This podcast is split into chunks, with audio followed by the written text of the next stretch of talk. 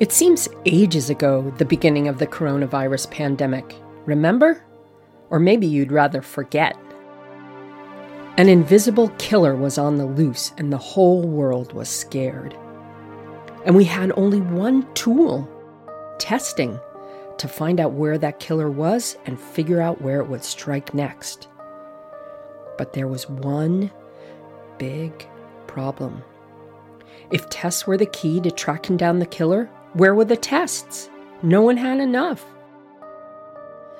The problem, as we all know, was that the worldwide demand for chemicals and testing equipment skyrocketed when the pandemic broke. Companies ran out of everything from reagents to nasal swabs and more. Norway, as a relatively small country, often found itself way back in line when it came to supplies. So, what happened next? might surprise you. I find it kind of mind boggling that we were able to do this to the scale that we were. We went from a thousand tests in a small bottle to 10,000 tests fairly quickly. In a matter of weeks, we went from concept scale to production scale.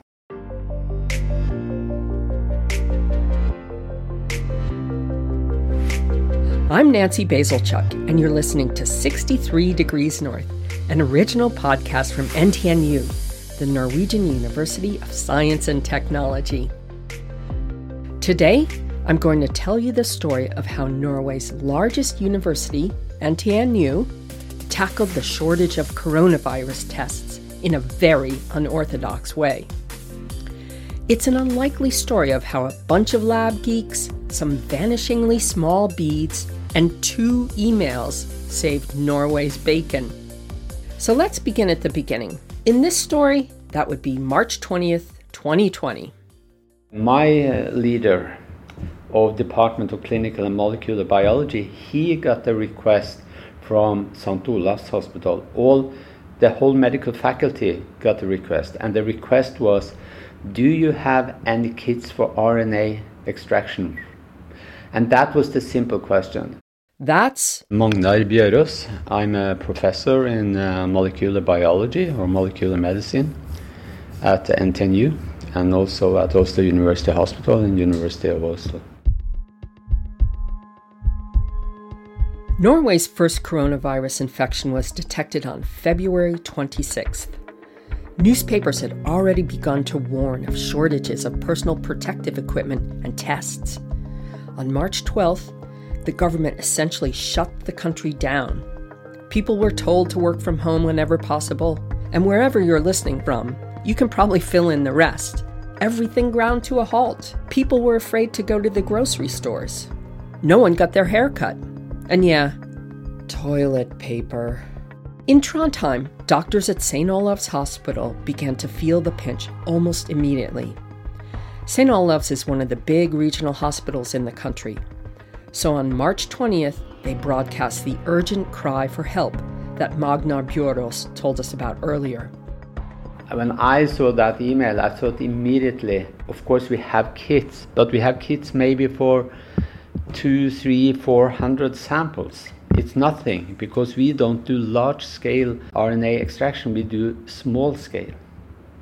And uh, so then I started to think there is no way we can provide them with anything that can support them in short run or long run.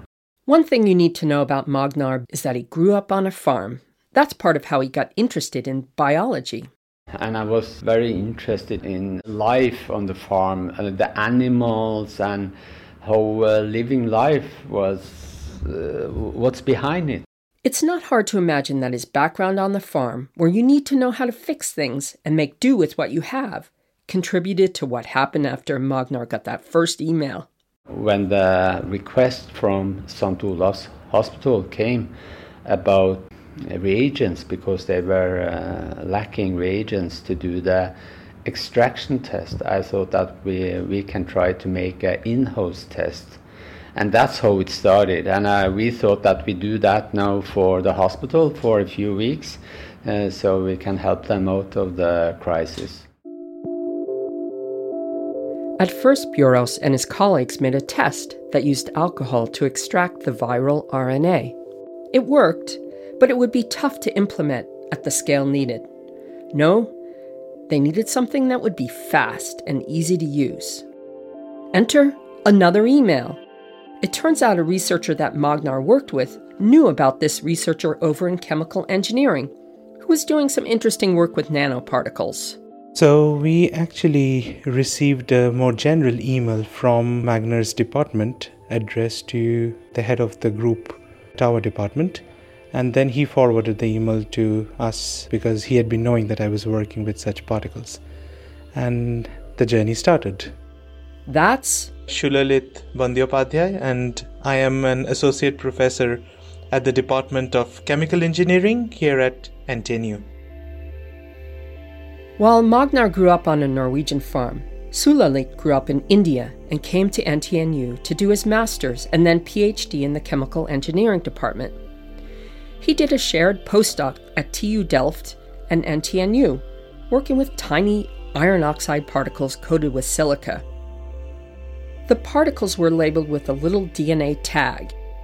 By dropping these little harmless particles into a river, for example, they could trace the flow of the water along its journey by sampling the water, plucking their little iron oxide particles up using a magnet, and reading the little code.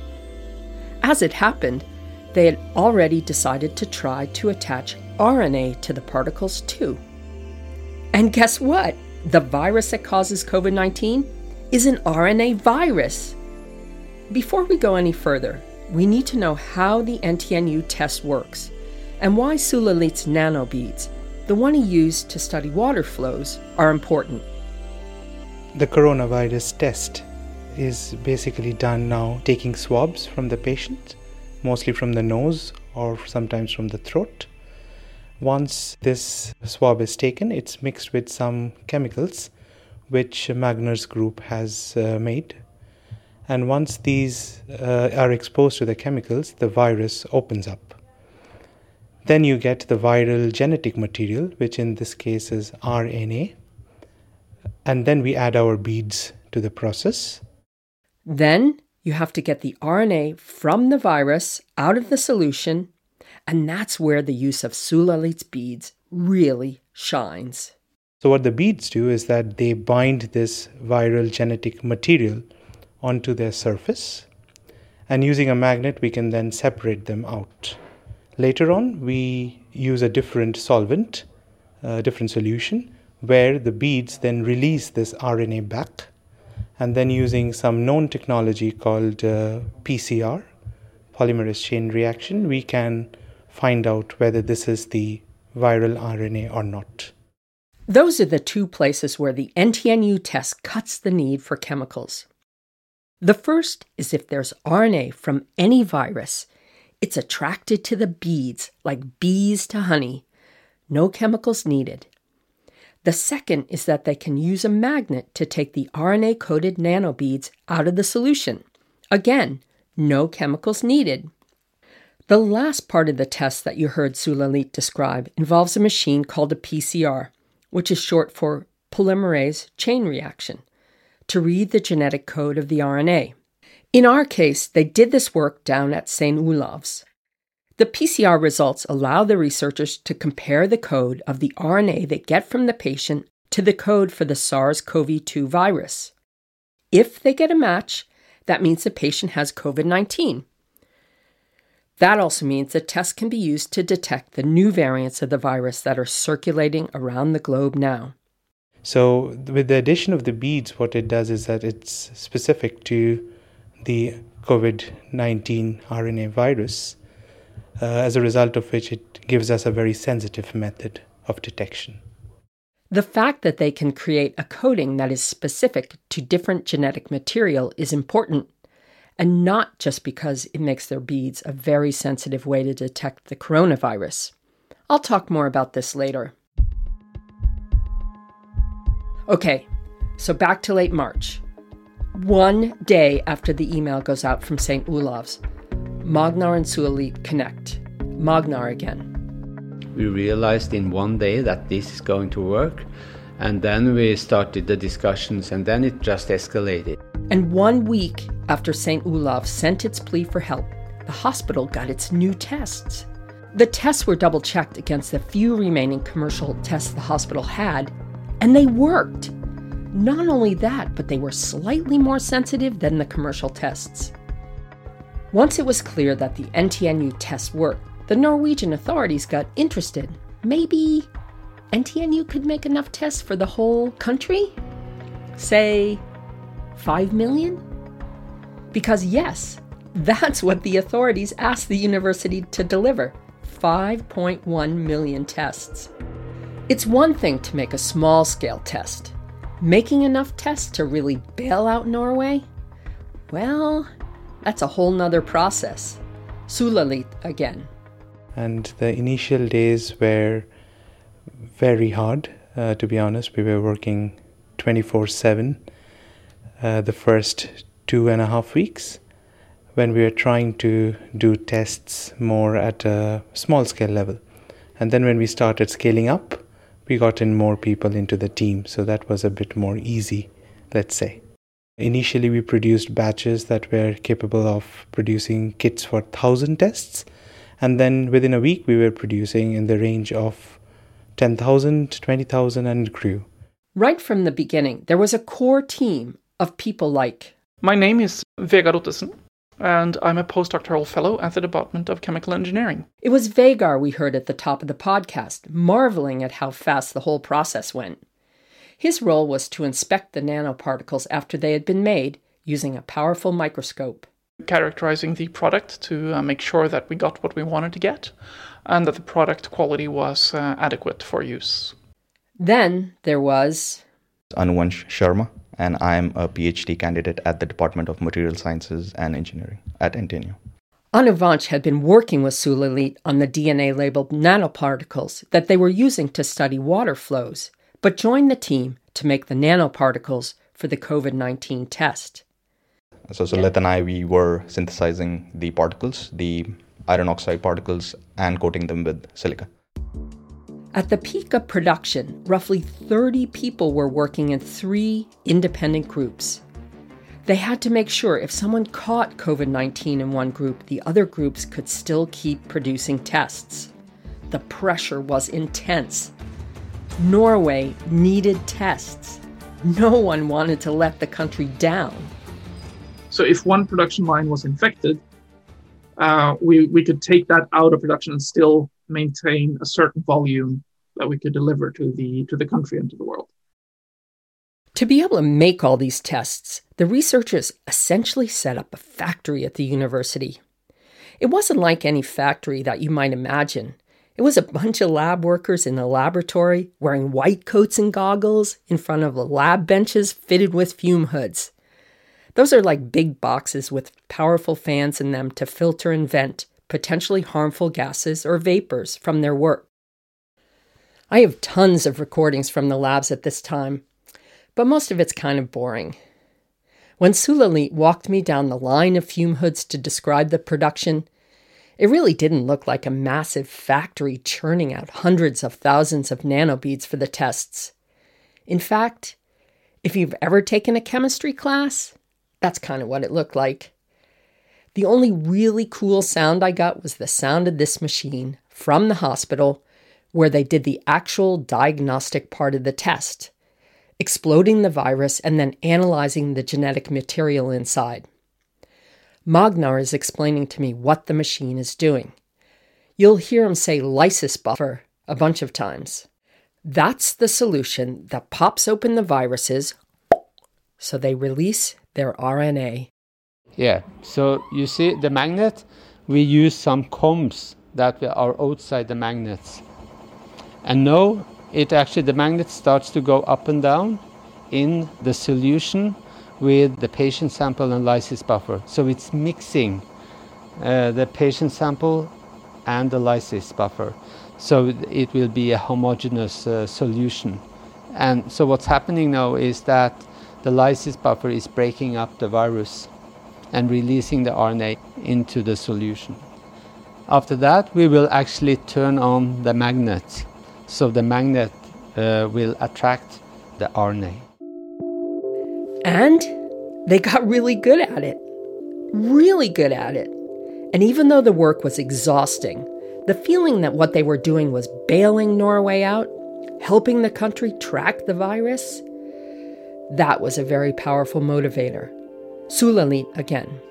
It feels really great to have helped society uh, very directly. What what amazes us, the whole team, is that we were looking at uh, producing some beads in a small lab scale, but within two and a half weeks, we were already testing live samples from patients, and the system was working very robustly. So that's uh, what we are very proud of in this whole project. By the autumn of 2020, when I sat down with Magnar, he and the other lab scientists were contemplating their next steps. Their laboratories had the capacity to make 1.2 million test kits per week. The first phase was to uh, initiate production and to deliver to the hospitals or to the health authorities in Norway. And uh, the second step was, in a way, to, to look at could we upscale this production so we can deliver uh, abroad? Because, as you know, there is also a huge uh, shortage of uh, reagents uh, abroad. Pretty much every university has a technology transfer office to help researchers with ideas that have commercial potential. This was clearly a natural I'm uh, Tonje Stegedal. I'm a business developer at uh, NTNU Technology Transfer. Tonje Stigedal was involved with Magnar and Sulalit and the rest of the team in seeing if they could supply the tests internationally. It took a bit to figure out the logistics, but by the end of September last year, a million NTNU tests were shipped to Denmark and India. Other countries and customers would soon follow. The success of the test raised an important question for the researchers and the folks at Technology Transfer. Should they just go back to life as usual after the pandemic was over?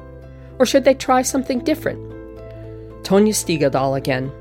It was a special situation, and they, they were making the solutions for the hospitals, and we had that in place uh, before the summer, and then we were selling out of the university in, in the fall but it's obviously not sustainable for university to be a kind of manufacturer and, and selling this in the in the market. So uh, we have now we're now in the process of establishing a company that will continue to, to bring this to, to customers in uh, nationally and internationally. The company, which will be called Lybe, from the first two letters of lysis. Remember Magnar talking about that? Lysis buffer. And Be, BE, from beads. But the company won't just deliver coronavirus tests. Remember early on when Sulalit was talking about how the coating on the beads could be tailored to attract different kinds of genetic material? The new company will expand on that. What's good about this is that this technology can be utilized in, in many ways. And with minor adjustments, it can be used also for other respiratory uh, diagnostics like the normal flu and, uh, and other respiratory viruses. And then we also know that in the diagnostics in the in the clinic there are many many needs and they do a lot of testing every day so what we also then need is to come up with solutions that that they need also for other microbes uh, bacteria viruses and uh, and so on Everyone was impressed with the speed of how people have responded. And of course, not just in Norway. Who would have guessed that there would be working vaccines roughly a year after the pandemic broke? But when I asked people what NTNU researchers learned from the COVID 19 pandemic, two things really stood out. One was the value of basic research, meaning research that doesn't necessarily have a real life application but that just involves the pursuit of knowledge for its own sake. Vegard Ottesen. Basic research is vital, and I, I do hope that society as a whole will not only continue to fund it, but increase funding to basic research. At the same time, applied research is what we used here to, to overcome this great problem. Now, it wouldn't have been possible without a lot of basic research first. And I sincerely doubt that the basic researchers who, who were behind the, the chemistry we used, the physics we used, could possibly have known how it would be used, how their knowledge would contribute to combating the pandemic in 2021 and 2020. whenever a need arises uh, on a national or global scale, even like this, then it is very important to have the puzzle pieces ready to assemble the solution to the problem that we might face. And we can't possibly assemble a puzzle without the puzzle pieces. And the puzzle pieces, that's basic research.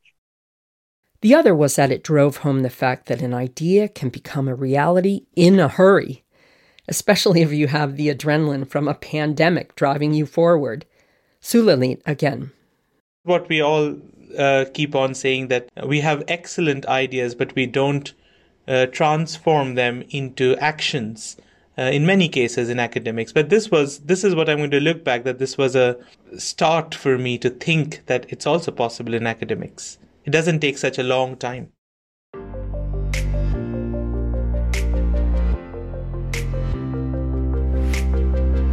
I'm Nancy Bazilchuk, and you've been listening to 63 Degrees North, an original podcast from NTNU, the Norwegian University of Science and Technology. You'll find more information about the NTNU test on our show notes page. If you've enjoyed today's show, we hope you'll let your friends know and leave a rating on your podcast app. Editorial help and sound design by Historia Bruca. Thanks for listening.